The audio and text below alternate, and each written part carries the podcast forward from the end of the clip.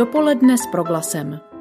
Zajímaví hosté, podnětné rozhovory, duchovní útěcha, ale i čas pro oddechnutí a úsměv.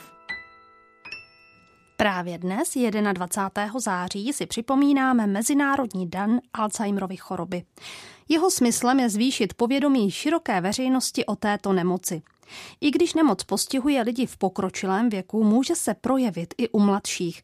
Způsobuje postupný pokles kognitivních funkcí, myšlení, paměti, úsudku a bývá jednou z nejčastějších příčin demence, která vede k závislosti nemocného na každodenní pomoci okolí.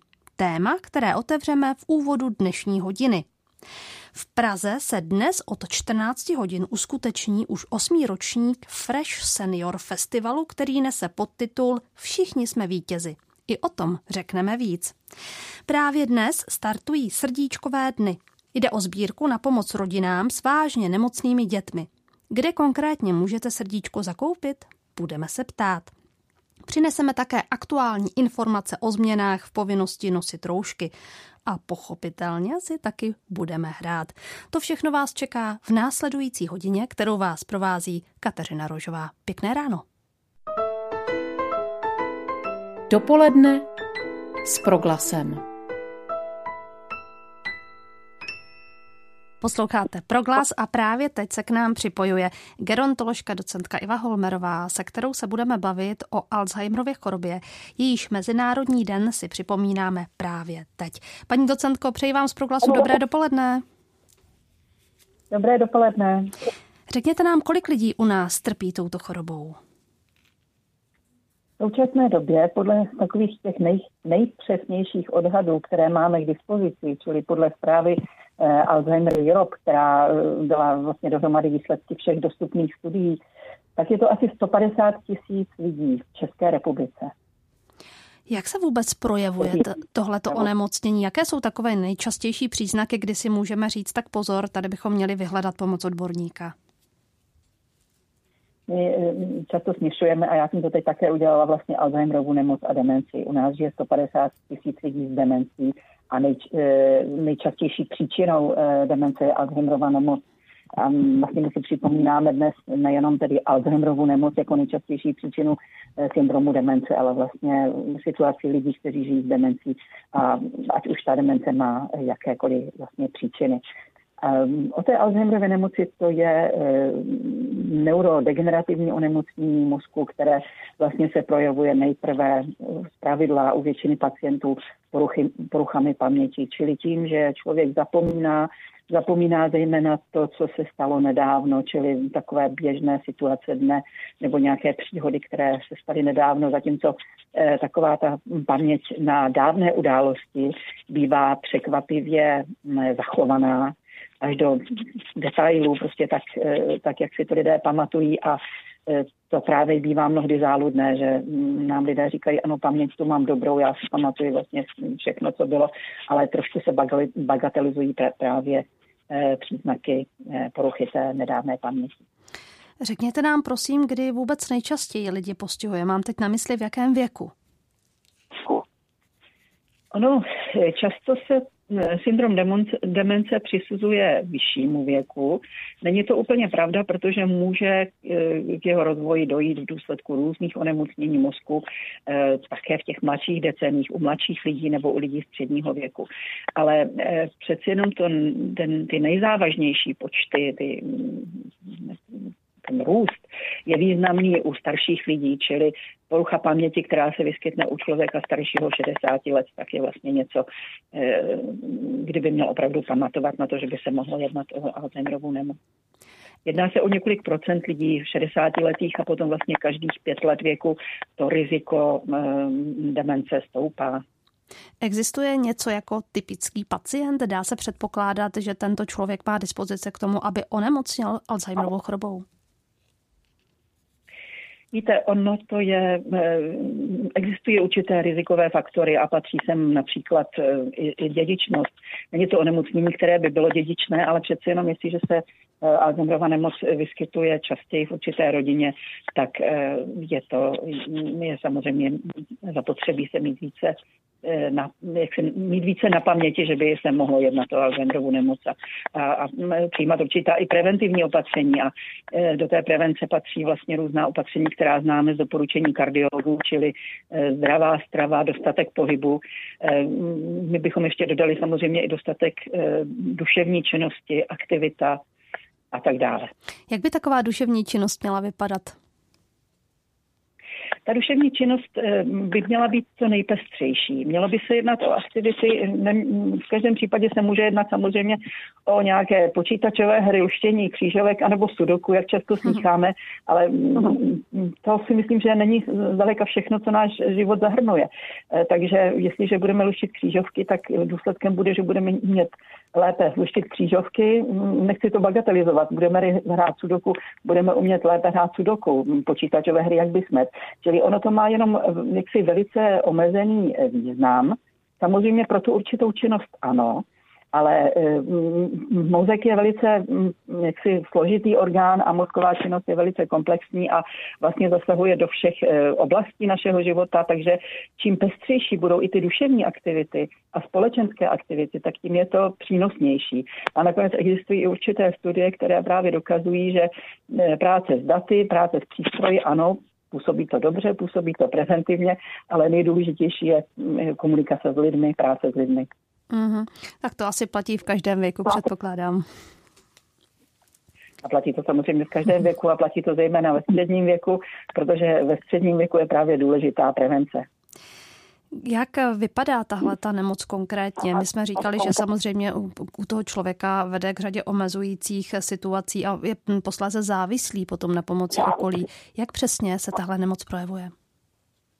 Ano, ta nemoc se projevuje určitými poruchami paměti, to o tom jsme už mluvili, a potom také e, tím, že vlastně člověk se dokáže hůře orientovat v nenadálých situacích, e, zapomíná některé věci, některé úkony, takže typicky je to, že e, třeba žena zapomíná vařit, nebo někdo zapomíná nebo ne, neumí eh, tak dobře pracovat třeba s novými programy, které, které přicházejí a které třeba běžně používal, používal po léta, dejme tomu pracoval na počítači a najednou se eh, nainstaluje nový program a on s tím už neumí eh, zacházet, respektive už není schopen se to naučit a podobně.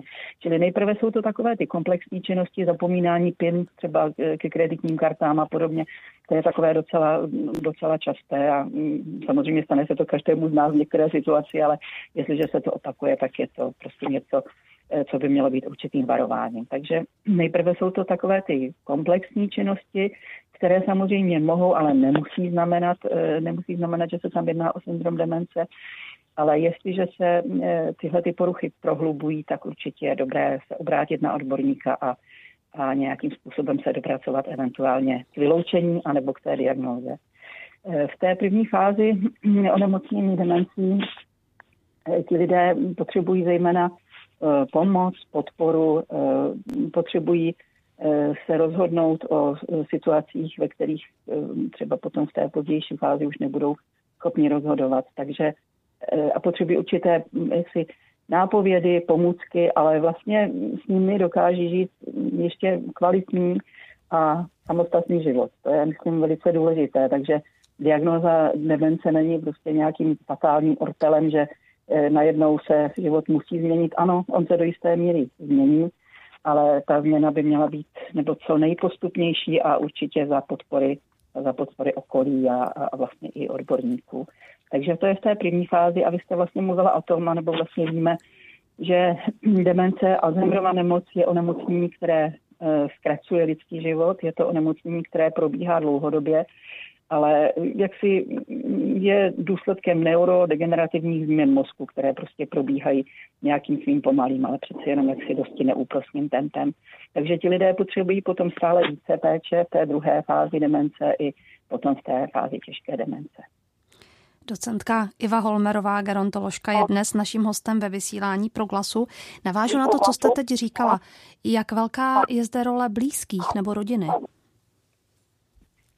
Ta role blízkých a rodiny je naprosto klíčová a vlastně když, se, když hovoříme o tom, kdo nějakým způsobem trpí e, demencí, i když my spíše říkáme žije s demencí, než, než trpí. Prostě rádi zdůrazňujeme tu možnost normálního života nebo tu, tu vůli po normálním životě ze strany jak člověka s demencí, tak jeho rodinných příslušníků. Tak eh, samozřejmě eh, demence se týká eh, okolí toho člověka, týká se jeho blízkých, kteří nejprve s ním řeší určité problémy, poskytují mu tu podporu a potom samozřejmě čím dále, tím více poskytují podpory a péče která může být samozřejmě velmi náročná, protože, protože ti lidé se postupně přestanou orientovat, přestanou třeba poznávat své blízké, to se samozřejmě stává.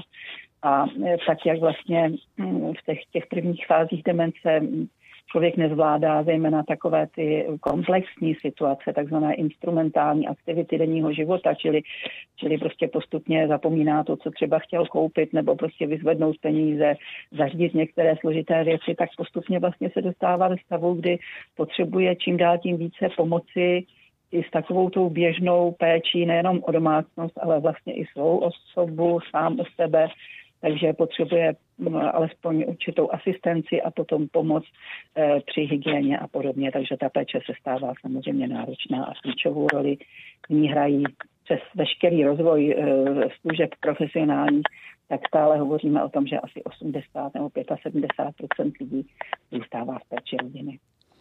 Kdyby měli lidé, respektive ti blízcí, spozornět a jakým způsobem postupovat, pokud se jim něco nezdá na jejich blízkém a mají pocit, že by právě mohlo dojít k rozvinutí Alzheimerovy choroby, co mají dělat?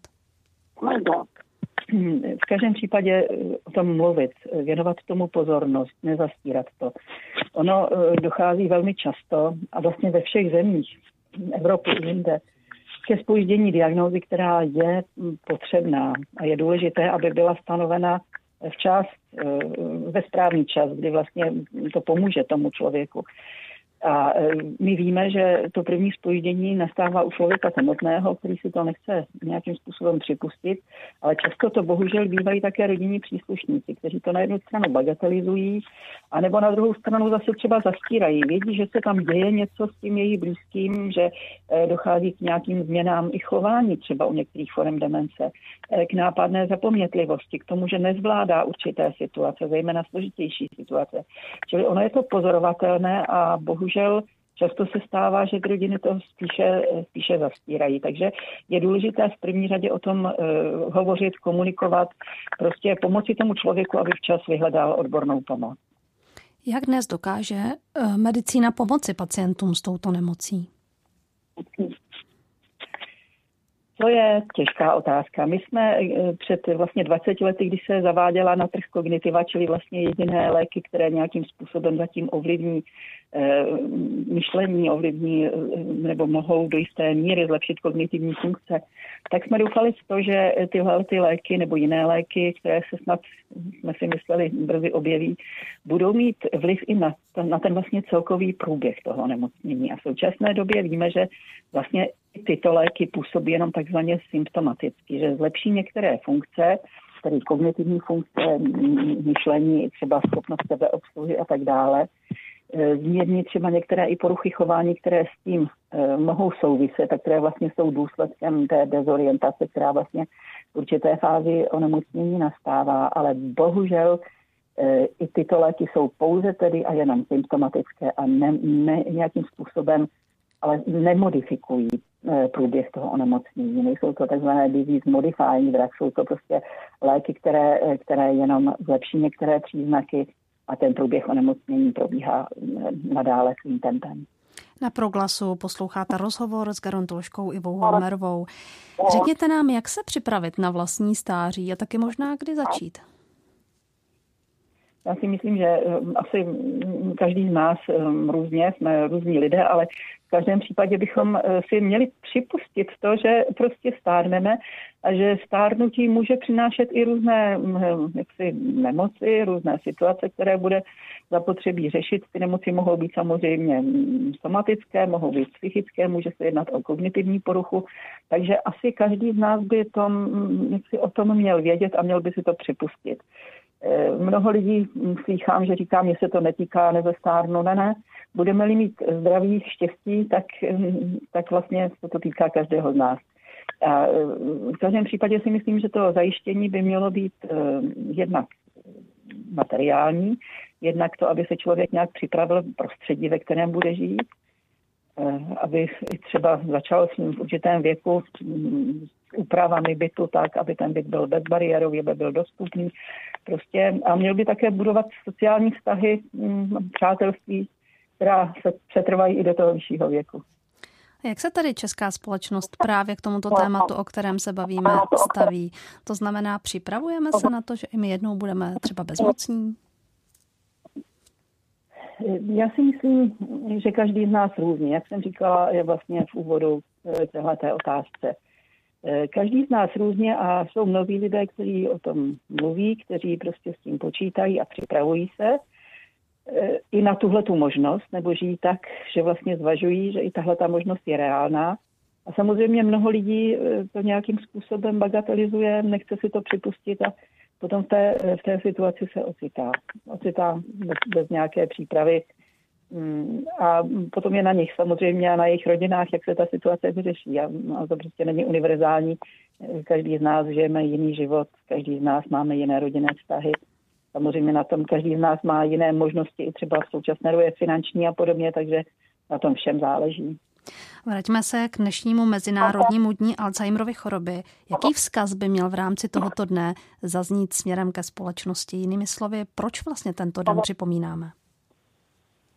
Tento den připomínáme vlastně proto, že mm, Alzheimerova nemoc je a, a syndrom demence, to jsou prostě závažné situace, které ovlivňují život mnoha lidí, kteří žijí s námi, mnoha jejich rodin, je to vysoké číslo, těch 150 tisíc lidí, které, a to číslo se vlastně zdvojnásobí ještě do poloviny tohoto století, jak bude naše populace stárnout.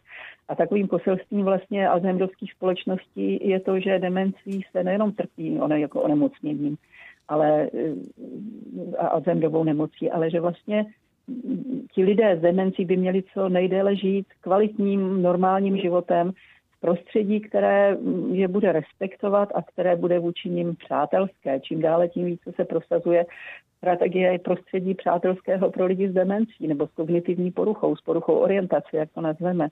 A je to vlastně jakási analogie bezbariérového prostředí, které potřebují eh, lidé eh, nějakým způsobem, eh, kteří mají poruchy hybnosti, nebo jsou na vozíčku a podobně, ale to prostředí bezbariérové může pomoci vlastně každému z nás, nebo prostě je, je snažší, jestliže tlačíme kočárek nebo e, vlečeme těžký kufr, tak, tak vidíme, že to je prostě přátelštější i pro nás všechny. A obdobně je to prostě eh, s prostředím, které je přátelštější lidem s demencí, protože e, tito lidé se snáze orientují, ale samozřejmě může to být přátelštější pro nás všechny. A souvisí to také s informováním, informováním o problematice demence, tak aby jak si to nebylo tabu, aby to lidé brali jako skutečně reálnou a docela častou, eh, častou situaci a aby dokázali také o tom hovořit a komunikovat a z toho vlastně vychází také už mm, možnost eh, vzájemně si pomoci. Tak doufám, že jsme k tomu odtabuizování přispěli také my. Naším hostem byla Iva Holmerová. Děkuji za váš čas a přeji hezký den. Děkuji za pozvání. Naschledanou. Naschledanou. Dopoledne s proglasem. Dnes je 21. září roku 2020, je půl desáté a vy stále posloucháte Proglas. Za včerejšek přibylo v Česku 985 potvrzených případů nákazy koronavirem, číslo, které je po šesti dnech nižší, ale odpovídá víkendovému testování. Nemocných je v současné chvíli 24 032. V Praze, středočeském kraji, na Zlínsku, Uhersko-Hradišťsku a Kroměřížsku se kvůli nárůstu počtu nakažených koronavirem ode dneška vrací povinnost nosit roušky na venkovní akce, kde se sejde více než 100 lidí. Co dalšího se od dnešního dne chystá, teď řekne Marcela Kopecká. Dobré dopoledne. Dobré dopoledne. Tak eh, nová povinnost mít zakrytá ústa a nos se v uvedených regionech vztahuje například na venkovní slavnosti, divadelní a filmová představení, sportovní a jiná schromáždění nebo trhy. Výjimku mají děti do dvou let, lidé s poruchou intelektu, herci, hudebníci, moderátoři a sportovci při tréninku či zápase. Nejhůře postiženým regionem v Česku zůstává Praha, kde se také nově zavádí u vysokých škol takzvaná distanční výuka. Ano, je to tak. Povinnost se nevztahuje na zkoušení za přítomnosti až deseti lidí, laboratorní, experimentální a uměleckou práci za přítomnosti až 15 lidí a klinickou a praktickou výuku. Možné jsou také individuální konzultace a návštěvy studoven a knihoven. Kvůli pomoci hygienikům by pak mělo být spuštěno takzvané sebereportování. Marcelo, připomeň prosím, o co přesně jde? Pokud bude člověk pozitivně testovaný na COVID-19, může vyplnit webový formulář s informacemi o svých kontaktech. Kabinet by o tom dnes měl debatovat, stejně jako o budoucích opatřeních proti šíření nákazy. Vláda také na dnešním zasedání obnoví činnost ústředního krizového štábu. Uvidíme, jak se situace vyvine, protože, jak z našeho vysílání víte, dnes ráno rezignoval ministr zdravotnictví Adam Vojtěch za ANO. Poslancem zůstává. Uvedl, že demisí chce vytvořit prostor pro řešení epidemie koronaviru, která v posledních dnech nabírá na závažnosti. Tak to jsou informace, se kterými byla ve studiu Marcela Kopecká. Budeme se opět těšit naslyšenou. Naslyšenou. Dopoledne s proglasem. Na zahradě Vily Pelé v Pelově ulici v Praze Bubenči se dnes od 14 hodin uskuteční už osmý ročník Fresh Senior Festivalu. Nese podtitul Všichni jsme vítězi a ten letošní ukáže, že hravost není jen výsada mládí a stále platí, že kdo si hraje, nestárne a nestrácí energii, optimismus ani ideály. Bližší informace má nyní pro nás host na telefonu, kterým je ředitelka festivalu Vladana Rýdlová. Dobrý den. Dobré ráno. Paní ředitelko, tak co nabídne přesně dnešní program vašeho Fresh Senior Festivalu? Tak dnešní festival je poprvé realizován na podzim, protože se přiznám, že díky eh, první vlně eh, onoho ošklivého virusu jsme přesouvali eh, celý program na, na září. Jsme rádi, protože si myslíme, že současná situace je o něco příznivější. Už všichni víme, včetně našich starších spoluobčanů, jak s tím sdělením nacházet, že musí být opatrní. Takže přivítáme optimismem podzim, který, který klepe na dveře a přichystali jsme eh, všechno to, co můžeme nabídnout eh, našim seniorům i pro ono období, které nás čeká, to znamená lehce pochmurný podzim a, a komplikovanější zimu. To znamená, nabíz, nabízíme jim přehlídku aktivit, které mohou eh, dělat jak v kolektivu, tak sami. To znamená, máme připraveny workshopy, nejrůznější přednášky, setkání se zajímavými umělci, a hlavně skvělou hudbu, která vyvrcholí v 6 hodin koncertem Ivana Hlase. Program festivalu bude probíhat nejen na zahradě Vilipale, ale i uvnitř. Kdo zde bude přítomen? No právě to je ta velká změna, ke které došlo operativně v pátek. Veškeré aktivity, které měly být eh, uvnitř našeho krásného objektu Galerie Vila Pelé, byly přesunuty na zahradu, která je rozlehlá a přívětivá a i tím chceme zamezit eh, případným komplikacím eh, při kontaktech jednotlivých návštěvníků. Tak jak je vidět, musíme stále reagovat akčně. Co bylo cílem programové koncepce vašeho festivalu? Teď je špatný signál, velmi se omlouvám. Ano, ještě jednou položím otázku. Co bylo cílem programové koncepce vašeho festivalu? My se snažíme podnítit eh, v seniorech optimismus, protože s optimismem se dobře snášejí i různé neduhy stáří a komplikované životní situace, ke kterým dochází v pozdním věku častěji. To znamená, hlavním cílem je namotivovat eh, opravdu a zkusit eh, si se posunout do těch let mladších, když člověk byl daleko hravější, viděl všechno veseleji a tuto složku, to znamená aktivitu a optimismus, posilovat eh, v řadách našich klientů a návštěvníků. S naším hostem jsme hovořili o Fresh Senior Festivalu, který dnes ve 14 hodin začíná ve Vile Pelé v Praze a který chce ukázat, že hravost není jen výsada mládí. Děkuji jeho ředitelce paní Vladaně Rýdlové za čas, který nám věnovala a ať vše dobře dopadne. Naslyšenou. Děkuji, naslyšenou.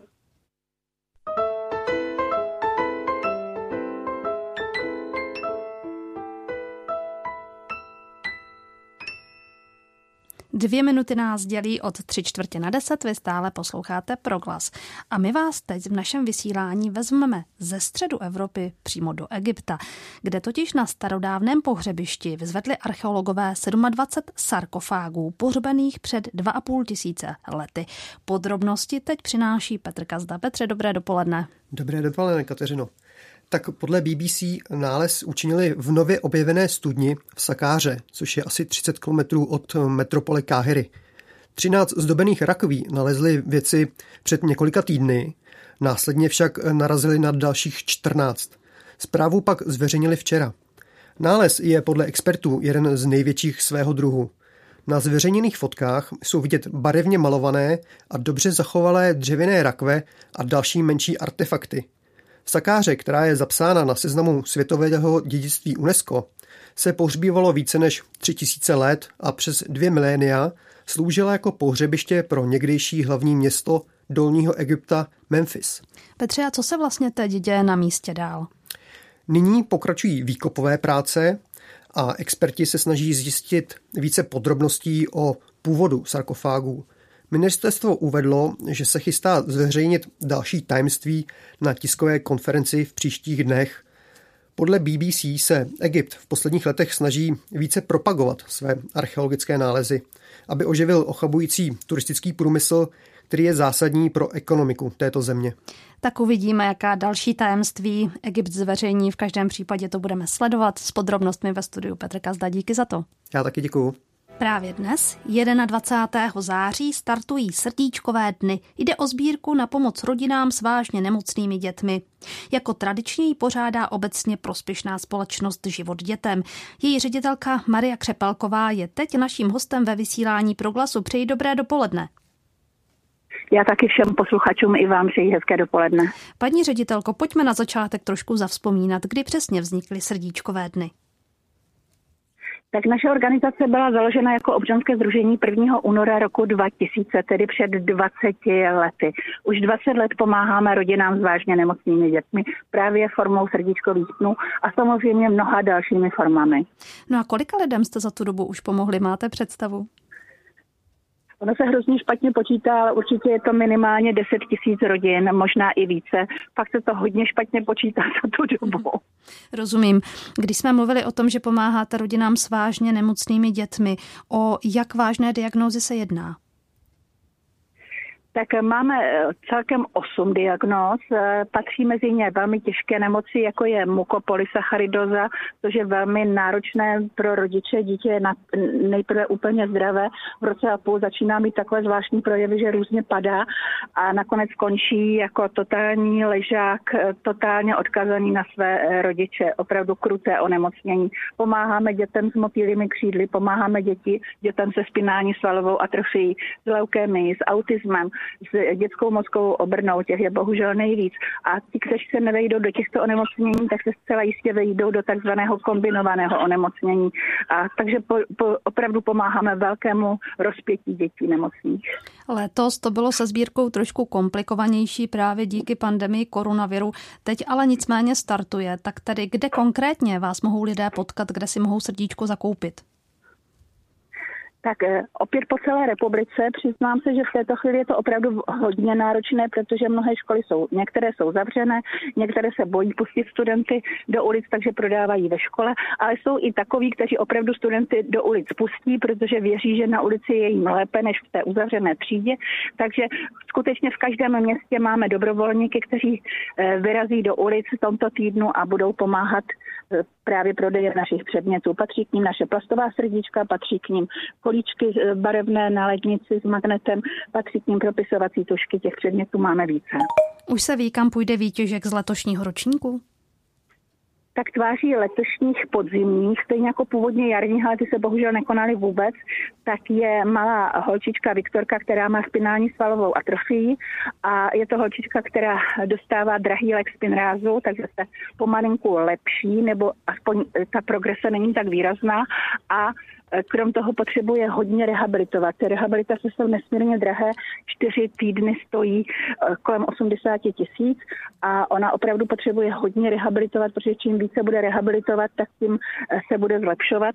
Samozřejmě peníze nejdou jenom Viktorce, ale všem dalším dětem. Máme taky online srdíčkové dny a tam máme malého Martinka s cystickou fibrózou. No a kdyby se právě stalo, že někdo třeba právě díky onemocnění nebo z obavy, protože nemůže teď ven, chtěl vaši činnost podpořit, ale nedostal se přímo do ulic, co může udělat? Tak jsou vlastně dneska tři možnosti. První je to, co jsem už naznačila. Eh, právě na jaře jsme začali s online srdíčkovými dny na webové stránce www.srdíčkovedny.cz. Tam se dozví vše o malém Martinkovi. Každý měsíc budeme pomáhat jinému dítěti a eh, můžou si zakoupit v podstatě obrázek, který jim přijde do eh, počítače na mailovou adresu po té, co si ten obrázek zakoupí a takhle přispějí Martinkovi a vlastně i dalším nemocným dětem. Ale v rámci online online srdíčkových dnů jenom Martinkovi. Další možnost je poslat klasickou DMS ve tvaru DMS život detem a buď 30, 60 nebo 90, to je hodnota DMSky, na číslo 87777. A třetí možnost samozřejmě máme na našem webu www.živodětem.cz máme naše čísla účtu, tak je možné poslat buď na transparentní účet nebo na náš sbírkový účet finanční prostředky jako pomoc nemocným dětem. To byla Maria Křepelková, se kterou jsme představovali letošní srdíčkové dny, které probíhají po celý týden v rámci České republiky. Tak ať máte hodně štědrých dárců. Naslyšenou. Moc děkuji vám a všem vašim laskavým posluchačům. Děkuji a přeji krásné dny bez jakýchkoliv nemocí. Děkuji. A bez strachu taky. Naschledanou. Naschledanou. Dopoledne s proglasem. A ve studiu je opět kolegyně Marcela Kopecká, musím říct, že usměvavá, a s ní v závěru této hodiny informace z kalendária. Tak tedy Marcelo, co všechno přináší 21. září? My jsme slyšeli v úvodu našeho pořadu, že na 21. září připadá i Mezinárodní den Alzheimerovy choroby. Já bych ráda poblahopřála všem matoušům, kteří dnes oslavují své jmeniny. Stejně tak i v kalendáři katolické církve si připomínáme svátek Apoštola a evangelisty svatého Matouše, patrona celníků, účetních, finančníků a bankéřů, ochránce před opilstvím. No a 70 let se dožívá pražský světící biskup Václav Malý před předseda Rady Justícia et Pax Spravedlnost a mír České biskupské konference, delegát episkopátu pro Čechy žijící v zahraničí a jeho morální garant pro uprchlíky. No a na závěr ještě pár pranostik. Katko, dovedeš si představit, jaká pranostika by se s dnešním dnem asi tak mohla pojít? Tak možná se teď ukáže jako nevzdělaná, ale opravdu nevím. Já bych ti ráda připomněla, aby si zítra do práce vzala čepici, protože naši předkové říkávali po svaté Matouši čepici na uši. A také se říkávalo pohoda o svaté Matouši čtyři týdny se neruší. Tak vezmu si to k srdci, vybavím i děti. To byla Marcela Kopecká a Kateřina Rožová z dnešního vysílání dopoledne s proglasem. Vše, pěkný den. Pěkný den. Dopoledne s proglasem. Každý všední den mezi devátou a desátou jsme v tom s vámi už 25 let.